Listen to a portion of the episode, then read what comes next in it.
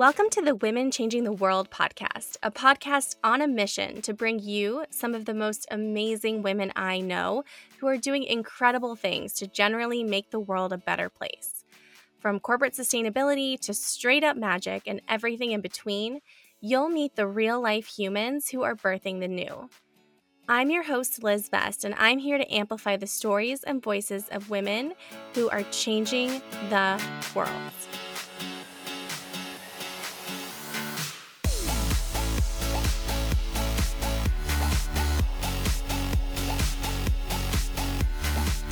Today, I am talking to Melanie Aubert, corporate dropout turned seven-figure C E O, about all things money mindset, sales and marketing, how to follow your intuition. Um, I am such a huge fan of Mel. I've worked with her on numerous different aspects of my life and my business over the past year and a half, and I know you are going to get so much magic out of this conversation. Hi, oh my goodness, I am so excited for today's episode of the Women Changing the World podcast, where I am sitting down with corporate dropout turned seven-figure C E O, Melanie Aubert, who is a friend, a coach, a mentor to me, and someone I'm just such a huge, huge, huge fan of. Um, so before we get into questions, um, Melanie, I would absolutely love if you'd be willing to quickly introduce yourself to our listeners. Absolutely. Thank you so much for having me. It's an honor to be on this podcast. Um, I'm Melanie. Like Liz had said, I have had a two-year journey in the online space, leaving my corporate job to start my own business, now a seven-figure C E O. The journey was a long one, but we are here. I grew up in poverty, dropped out of my corporate job in marketing to pursue my own business in the online space. And um, I love it. And I definitely will ask you more questions um, to go into detail on your story, because I think people, myself included, always find it so interesting to hear how women got to where they are today. Um, but one of my favorite questions to start with is, if you could change one thing about the world, what is the one thing that you would want to change? I would definitely change, and something that I'm very passionate about, is the perception of women and wealth. I want women to be comfortable around having an and also life, uh, meaning having the family and also a lot of money, and feeling comfortable holding that power. Uh, I love that. Uh, sign me up for that world, please. And I imagine that this relates um, to that vision, but how would you describe your personal mission? My personal mission would definitely be to to see more women in not only C E O and leadership roles, but in, I would love to see more women making a lot of money in that seven figure and beyond range. So changing the statistics around only two percent of women business owners being uh, making a million dollars in a twelve month uh, duration. Ah, uh, yes. The fact that it's only two percent is like a number that we have got to change. Yes. yes. Um, well, I'm curious. So, I mean, as you, you kind of described high level, um, I know that you had a corporate job at one point and today have a seven-figure plus business. Um, would you be willing to like kind of break it down for us a little bit more of your story um, in detail? How like how does one become in that someone who's in that two percent? Absolutely. So growing up the way that I did in poverty, uh, both my parents were drug addicts, unfortunately. They're they're sober now, which is fantastic. But I, I knew that I wanted to be more in life, in business. I wanted to be highly successful from a young age. And I only thought that the way that we could do that was going the traditional route of college, graduating, getting a corporate job, and then climbing the corporate ladder. And when I got into corporate, I was uh, a, a bit unsatisfied. I was very eager to learn, to do more. And as most people in those positions know, it, it feels very capped. Um, you have to put in the years in order to move up. And and I I was very bored. So that kind of stemmed into a side hustle mentality of like, let me just dabble in this online space thing. I was a personal trainer when I first started. So I was watching other people, and this is like at the dawn of like the online space, like before people were actually selling anything. I saw a few people doing it. Um, so I got curious and I, and I dove into that. I grew my social media. I started selling twenty-five dollar ebooks. Uh, and then that s- spiraled into me now becoming a seven figure business owner. It, I've evolved from the fitness coach now into a marketing and sales coach, which was my corporate job. And now more so in the money mindset realm. It's so cool. Are you willing to share what was the name of your first twenty-five dollar ebook? I'm so curious. I don't think I had a name for it, ironically, but it was a three-month uh, fitness package where I gave workouts three times a week for a three-month duration. And it was, I think, oh, actually, no, it did have a name. It was Live, Love, Lift. That's amazing. I love that so much. I've come a long way. Totally. Well, and in that vein, so I know I first encountered you when you were still in the O M A, Online Marketing Academy, days of your business, um, which was your signature program, which I imagine has helped so many other women, myself included, um, you know, show up in the online space. And it really covered so much more than marketing. Like it had sales mindset stuff and strategy stuff and content stuff. I mean, there's so much goodness in there. Um, can you tell us a little bit about, I guess, both the genesis of O M A, but then also what how you decided uh, to pivot away from O M A at the end of twenty twenty? Absolutely. So initially, me working in a corporate marketing environment, I disagreed with a lot of the practices. Uh, naturally, what I did like day to day in my job was was what I was taught in college. It was very uh, masculine, very traditional. And with the online space exploding, it, it wasn't relevant anymore. And I knew that when I would bring new ideas into my corporate job, they struggled to adapt to how the online space operated. So I, that's where I felt that boredom. And then going into the online space, I saw so many people, they didn't know how to, to market and sell from a, a feminine kind of place. Uh, a lot of what we have been taught has been a very masculine way of selling, very door-to-door salesman mentality.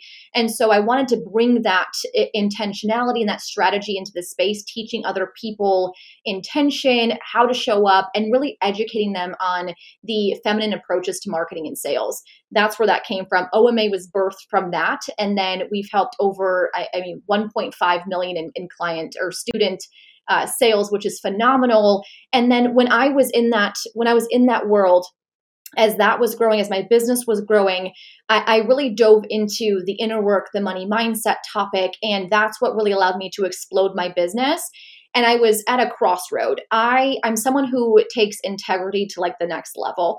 And I knew that I wanted to dive into the topic of money mindset, but the way that I had built my program, me being so immersed in the process, me working heavily with my students uh, in a very intimate setting, I knew that I was bottlenecking myself. And I had a choice of either continuing the program as it was and just sticking with that, because it was a multi six-figure uh, program at the time, generating a lot of sales, or I give up that and go for uh, topics that really excite me, the money mindset, breaking up what I was currently teaching that program and teaching it in different ways. Uh, I was I was craving something different. Clearly, boredom is something that I that I struggle with. So I I gave up that program at the end of twenty twenty, and then I starting twenty twenty-one. Uh, we had no plans. I, I launched my money mindset course. That was the first time I introduced that topic to my audience, and then from there it was an explosion of a new world in the online space for me. Oh, that is so cool. And I definitely identify with that pathological integrity um, and love that that was part of the, the genesis of this new phase. I'm curious. So like on the money mindset stuff, what, I guess, what did you find most transformational when you started applying some of the money mindset practices to your own life and business? Yeah. So the interesting part is I dove into money mindset because of my students. So when I was monitoring the success of some clients, I found it so interesting how some clients would ex- exceed my expectations while others still struggled. And when we really looked at what the the difference was between someone who, you know, exceeded our expectations and really blew up, and then someone who was still stuck, was was their mentality around the information, what they believed to be true. And with that curiosity, I'm a very curious person by nature, I started diving into money mindset, how that plays a role in our businesses. And then it was it was love at first sight. I, I started applying the information. I started really looking at how women in particular, because I, I primarily serve women, When I was looking at women, uh, when the topic of money came up, it was astounding to see what we believed to be true and how we were actually holding ourselves back from what we ultimately wanted by by simply what we believed to be true around having money, maintaining money, sustaining money, and then holding it. Absolutely. I mean, that's definitely something I found in my own coaching practice. I feel like, you know, often I work with women on, on issues related to their lives or their careers, and it's just almost impossible to navigate either of those things without money beca- like coming up at some point in the process, and our relationship with money and our ability to receive. It's it's so interesting. And honestly, the more I peel back the layers in the conversation of money, the more I see how how women have been trained to believe a certain narrative. If we look at movies and shows growing up, the the wealthy woman was portrayed a certain way, and, and a lot of women fear success out of turning into the villain, um the B word, you know, all of the above. We fear turning into some uh, some kind of monster. And again, we have been trained to believe that it's an, it's an either or kind of life. You either have the family or you have the career. And I'm determined to change that because it's not always true, which is fascinating. Absolutely. You know, I mean, that's definitely a limiting belief that I recognized in myself a few years ago, this idea that it was like wild success or the love of my life, and that it wasn't both. Yeah. Yeah. And it's, I think, crazy. Totally, totally. Well, and I think especially for the women in my world, women in the impact space, I think there can often be this idea that like, like you have to only do the work that you do for the impact, as opposed to doing what you do for the impact and the income, because, you know, I am a very much a believer that more money makes you more of who you already are. So if you're someone who's an impact focused individual, more money is just going to allow you to do more awesome stuff. Um, I'm curious, do you have any kind of like words of advice or tips for starting to adopt or question or consider a different mindset for women specifically who are in the impact space?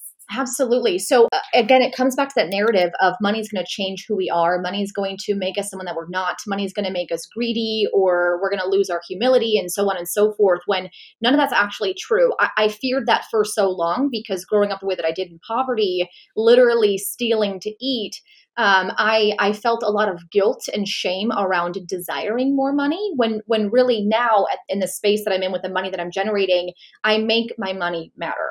I'm able to hire more. I'm able to do more. I bought my parents a house, like doing things like that. I'm like, poor people can't help poor people the way that we can if we were wealthy. So me desiring more money only spreads the love I have in my heart and only allows me to do more great things. Um, and, and more importantly, me making more money never takes away from somebody else. I think we have this feeling that when we When we generate more, someone else suffers, when it's it's frankly not true. Another thing, an example I love to give is my Jeff Bezos example. But if you think about it, coming into this world, right? When you were born, God didn't say to you like, eh, mediocre life, maybe cracking six figures, whatever. But then Jeff Bezos was born and God was like, okay, multi-billion dollar business. There you go, pal. Like we all come into this world, right? And, and, and God goes, you know, I want you to have everything. So t- technically being wealthy is your birthright, right? We, again, it's the money is just a neutral thing. It is, is a tool. We're the ones that attach emotion and meaning onto it when, when really it just is there to make our lives easier. It's, it's available to us to make other people's lives better. Uh, and when you have integrity and you are a grounded human now, you'll only be that same person. You just add money. Absolutely. I love that so much. And I really, yeah, again, I really do think more money makes us more of who we already are. And I, I don't remember where I read that for the first time, but I was like, oh my gosh, that's so true. And I very much believe that the people who do the most good should make the most money. Unfortunately, that's not how our current system of capitalism works. Maybe one day we will get there. Um, You know, one thing that I learned, one practice I learned um, as a result of my work with you that I found super helpful is this idea of putting my monthly minimum income and maximum income on a Post-it where I can see it. Um, and it's been interesting because I definitely, I had written a Post-it the first time I did um, Magnetic Money Moves. And there came a point a few months later where I realized my Post-it numbers were not big enough. And I upped the Post-it numbers and very, and then immediately also upped my income. It was kind of insane to experience. Wow. Um, are there any specific like other practices or examples where you've seen for yourself something just like kind of immediately, like you've done one thing differently and seen an immediate shift? Absolutely. And and just to uh, uh, piggyback off of what you just said, a lot of us avoid looking at income uh, because we're scared of it, right? And that comes from rooted beliefs around lack. It's not going to be sustained. It, I'm scared to see where the number's at. So I encourage you to get clarity around your money because you are in control of it. A lot of times we give our power away to it, but as you've experienced, Liz, when you take your power back and you and you become intentional in what you are looking to receive, it's a lot easier than we think. It almost feels like magic, which I joke, uh, but that's what it feels like. Another Uh, easy practice that I that I recommend and I talk about often that I do daily is is knowing that you are in control of of how you feel, and that that self accountability is incredibly important. A lot of times we give our power away to circumstance. So and so did this to me. I feel this. Therefore, now I'm stuck in that energy. Or this circumstance happened. Uh, and now my day is ruined. We give our power away to circumstance when really we have the power to change our thoughts and our beliefs instantaneous. So one thing that I do is what I call, and Liz, you know this well, the choose again method. So if I'm this morning, for example, I got a flat tire. I was wearing my pajamas and no bra. I had to go get tire fixed immediately. So incredibly embarrassing. I could have easily been like, today sucks, everything sucks, I'm off to a terrible start, just my luck, yada, yada, yada. Instead, I made, I decided to choose again. Okay, I get to have a slower morning. It's a nice laugh. We get to joke about it. I was with my husband at the time. So uh, we had, we have time to spend together. So if you are experiencing moments that don't feel good, we forget that happiness, joy, and contentment is our natural state of being. We feel like that state is fleeting. It's something we have to work hard for when really it is just how we are supposed to be always, right? Uh, I think about children, right? They're usually always in that natural state of just happiness. So whenever I'm feeling anything but that, I work my way up to feel that again, that contentment, that happiness, that joy. So if I'm having a moment where I'm like, oh, this is annoying, this sucks, I'm I'm angry at the situation, I, I choose again, okay, how can I see the good in this? How can I see the good in this? Well, we don't always realize when it comes to energy and money mindset is we're always oscillating and becoming a frequency for something. So if I'm in a this sucks, I my bad luck, so on and so forth, I'm only becoming a vibrational match for more situations that align with that. So when I keep moving myself into a place of contentment and joy, I'm aligning myself back into a place of receiving the things that I actually want and I, I deeply desire. Absolutely. No, I mean, I definitely, I feel like we do attract things that are on our frequency. One of my favorite quotes uh, is like, people almost always meet your expectations. So if you're expecting someone to like do something that's not what you want, like they probably will, but also it's what you were expecting. Absolutely. Um, and I do feel like another practice that's very much in that vein of staying in that abundance mindset and focusing on the positive is having an abundance list and an abundance tracker and really tracking all the like small miracles, like little gifts, random money, like all the beautiful things that show up in our life, because you know what you focus on expands. And so if you're focusing on the things that don't happen, like, you know, to what you were saying, like maybe more of the things are not going to happen, but if you're focusing on all the things that are going right, there's often so much more that's going right than we give ourselves credit for. I joke that the universe does not know the difference between a dollar or a million dollars. Only you do, because you place the emphasis and the importance on it. So if I find a penny or a quarter on the street or uh, a random five dollar bill in like an old handbag, I celebrate that as if I've like won the lottery, because I want to vibrate out of that. Uh, I want to vibrate out of, out of the frequency of excitement, of holy crap, look what I just found. And I and I want to pretend as if it's it's a million dollars, right? Because again, the universe and how things vibrate, they don't understand the difference between the two. Only we do. So I'm going to celebrate everything like it is a million dollars. Mm, yes, I am here for all the celebrations along the way. I feel like especially as an entrepreneur, things can be so hard. So you have to celebrate all the little wins. Um, well, I definitely want to ask you some questions about sales um, as well, and marketing, because I know that you are so brilliant on that topic.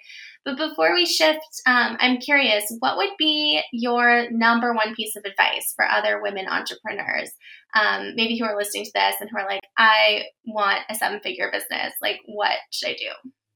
So I would think about, the first thing I would say is the person that you envision, the seven-figure version of you, the one who's already making that money, uh, how does that person act? How do they show up? Who are they? And I want you to start acting as if you already are that person now. Uh, we for, we always detach ourselves and make ourselves uh, feel like the seven-figure version, or, or that seven figures is very far away. Again, we we create the space. We create and put it on a shelf that feels far away. Therefore, it always will be far away.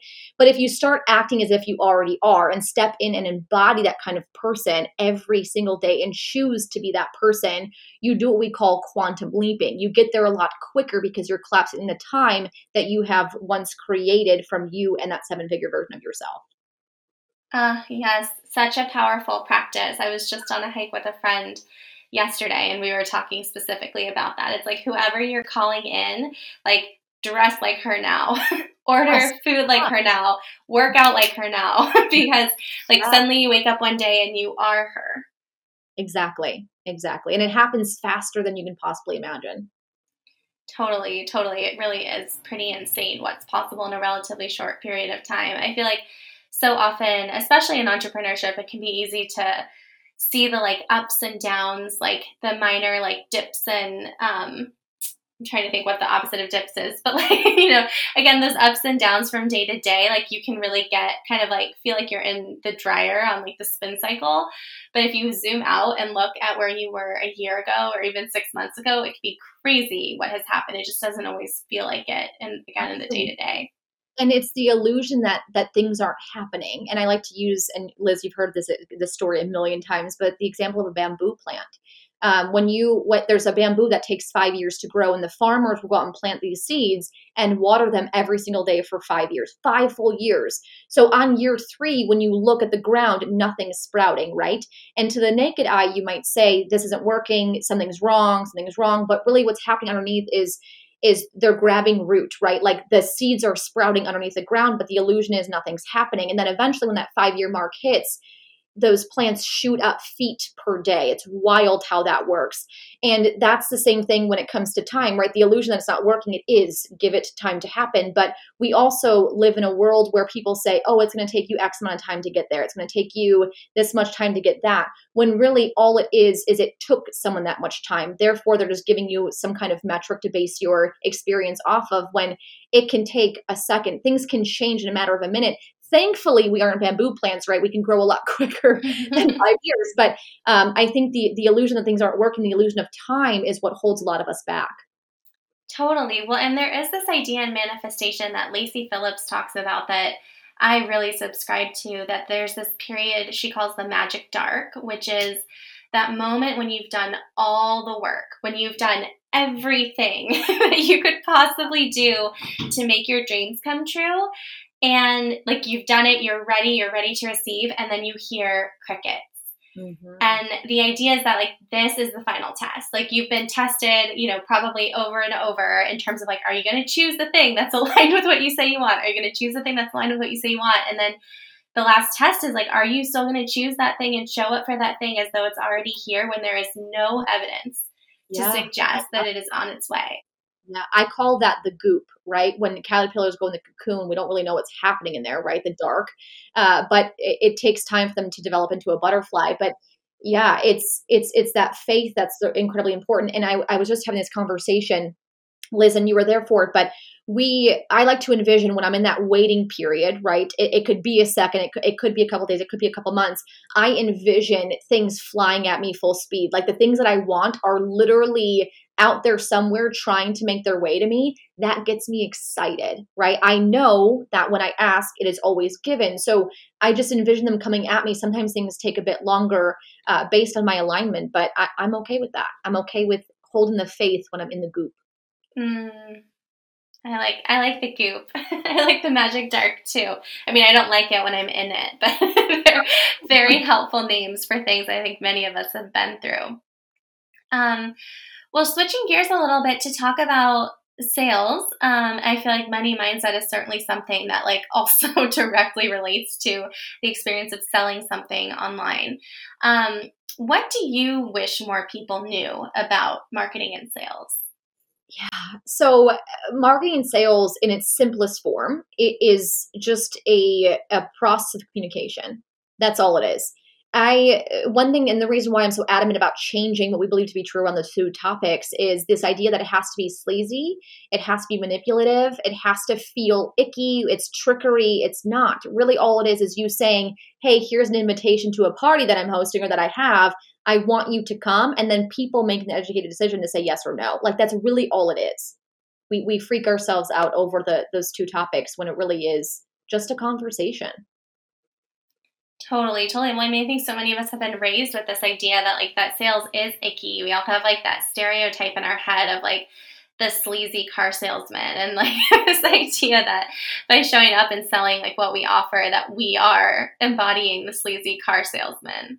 Yeah. And I always say, sell the way that you buy. What feels good for you? Because the reason why the encyclopedia door-to-door sales tactic and all that stuff, that's traditionally what was taught because we didn't have the online space, right? Like it was, you had to go door-to-door because people didn't know about you yet, right? But that's not how it works anymore, which is what I'm looking to change.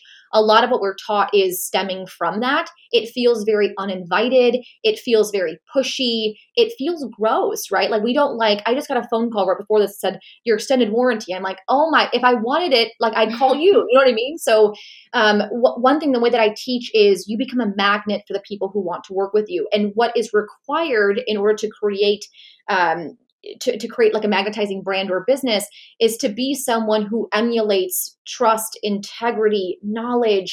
Uh, you can feel when someone's passionate about what they do. You're almost like you want to be a part of it because it feels so good being in their space. And then they actually invite themselves to join whatever it is that you have. And they want to buy from you because of that. That's how I sell.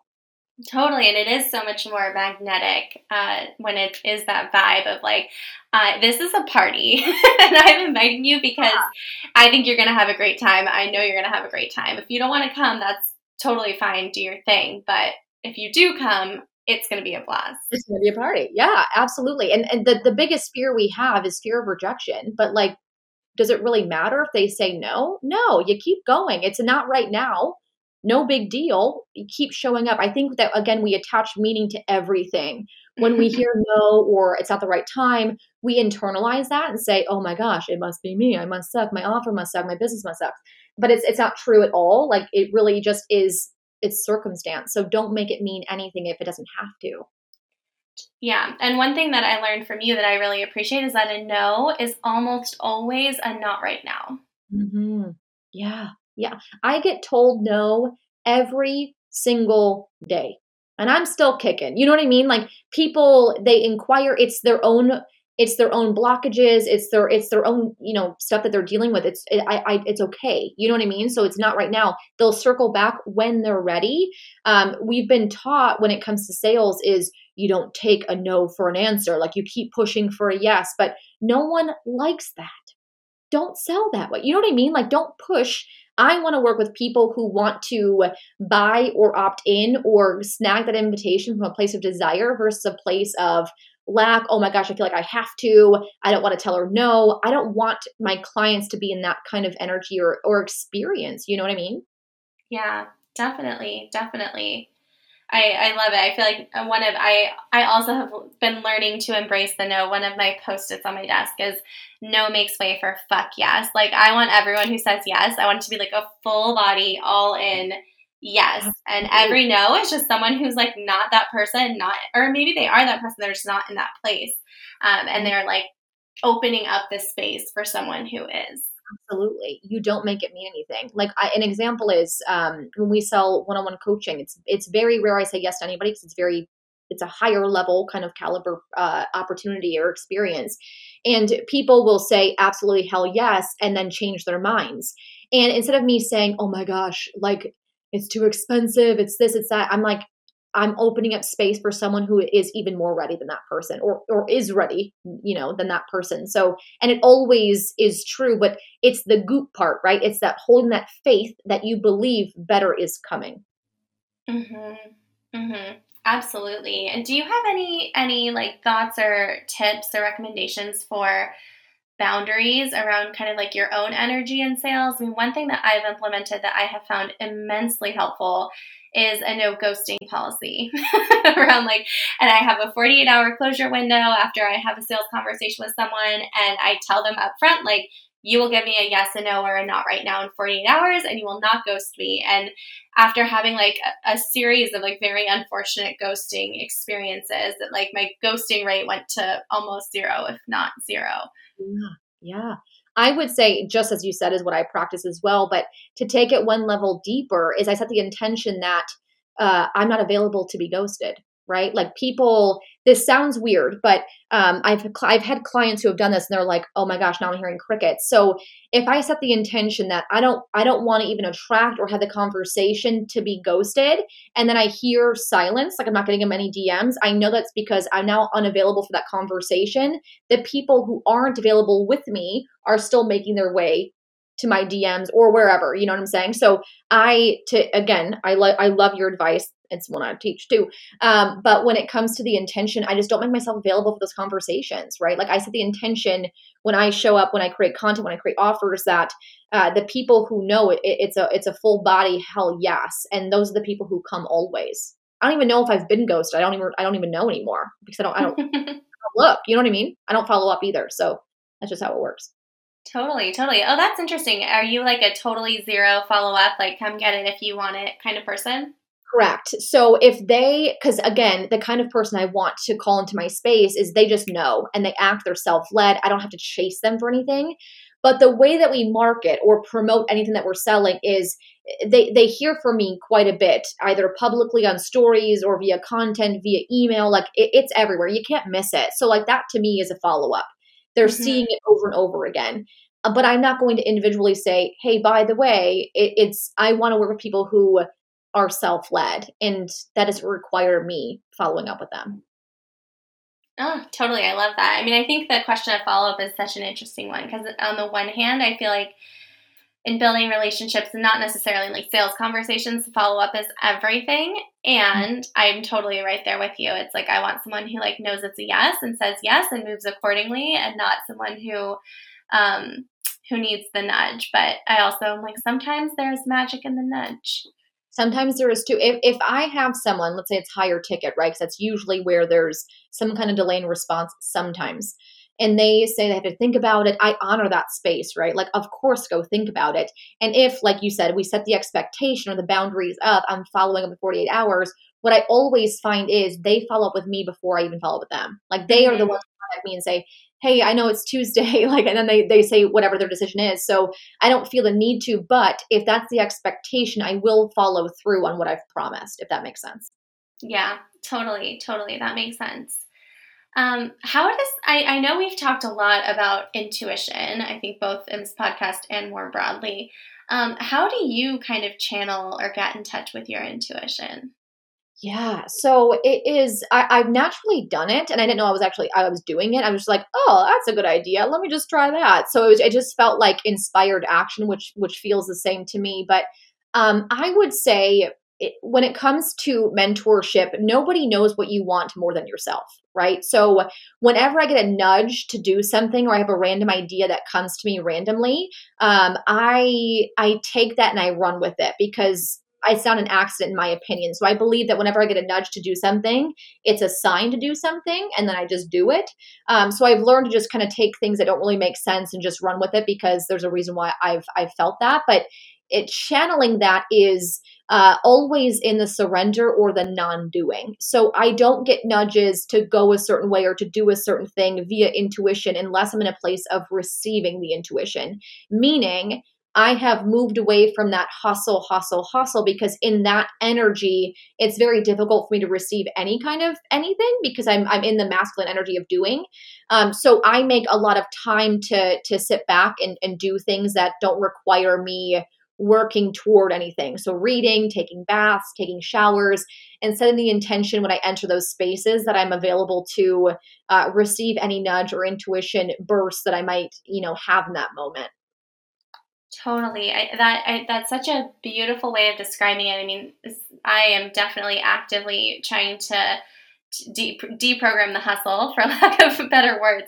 I know many of the women I work with are similarly trying to deprogram the hustle, and it is wild. I mean, I have had some of the best days, weeks, months in my business when I was doing nothing, when I was laying on the beach, when I was at the pool, when I was getting my eyebrows done, when I was like really taking care of myself. And like, because I fully believed that like those are going to be abundant days, even though I wasn't doing a whole lot, they were. They were, yeah. Yeah. And it, again, too, when it comes to energy, receiving compensation happens when you're in that mode, when you're in the space of receiving, uh, the, the, the doing the things that make you feel joyous. I had an epiphany last night, and I told this to my husband. I am a big, I'm an avid reader. Uh, but what I found myself doing, my excuse was my surrender or me just having fun is me reading. But I've only read books that help me in my business, help me with my mindset. I've never just read a book for guilty pleasure, right? To just do what, just read a book that had no reasoning for it. And and this past week, I have been reading uh, nonfiction novels for the first time in years. We're talking like nearly a decade, okay, which is crazy. And my husband goes, that's the first time you read a book without any expectation of learning something. And I was like, O M G, I have been pretending, right, to have me time when really it's just me, again, pretending to have me time. My business better. It was wild. And I was like, oh my gosh. So my intention the past month has been uh, to read more just for pleasure with, with no strings attached, just to have fun reading. And we were joking this morning, by eight a.m. we made multiple four figures without doing anything, literally nothing, nothing happened. So it was, it was wild to see it actually work.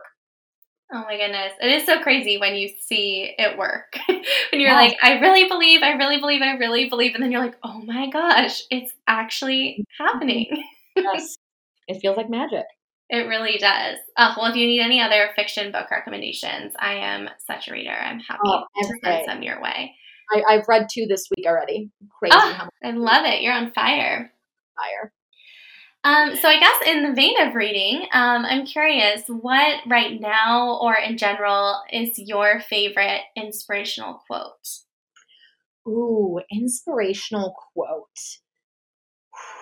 Put me on the spot. I have so many that I'm just like searching my brain for it. Um, I would say uh, my favorite quote didn't come from a book by any means, but something that I always repeat to myself is, you are meant for more.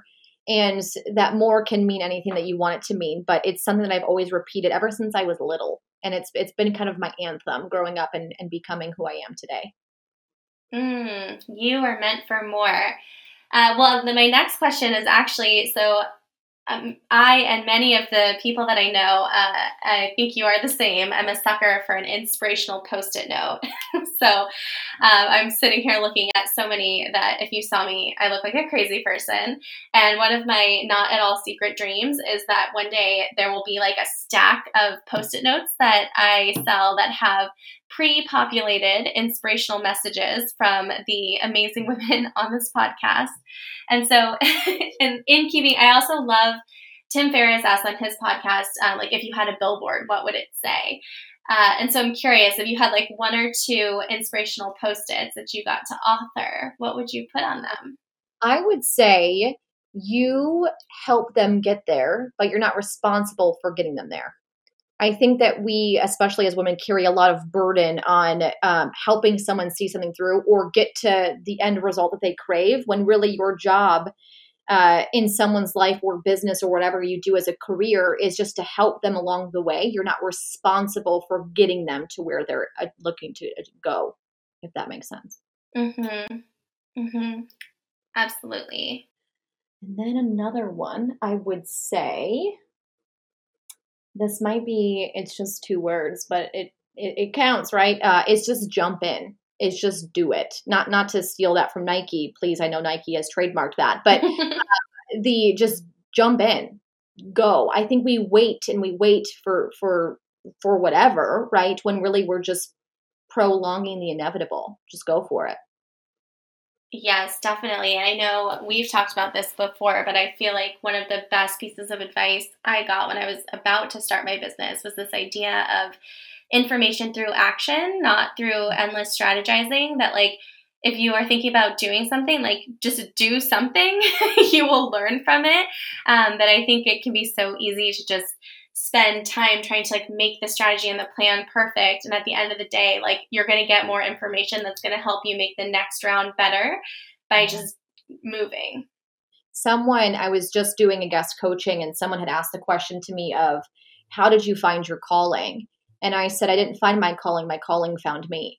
And that happened in the doing, right? Like, I didn't search for or say, here's, here's my calling. And my calling changes. Like, if I'm honest, being an educator is not what I, what I ultimately want to do. I feel like my calling is uh, being an author. So I've allowed myself, in the process of taking action, I've allowed my calling to find me, and it's been beautiful. But we wait for things to, like, smack us in the head. They never will.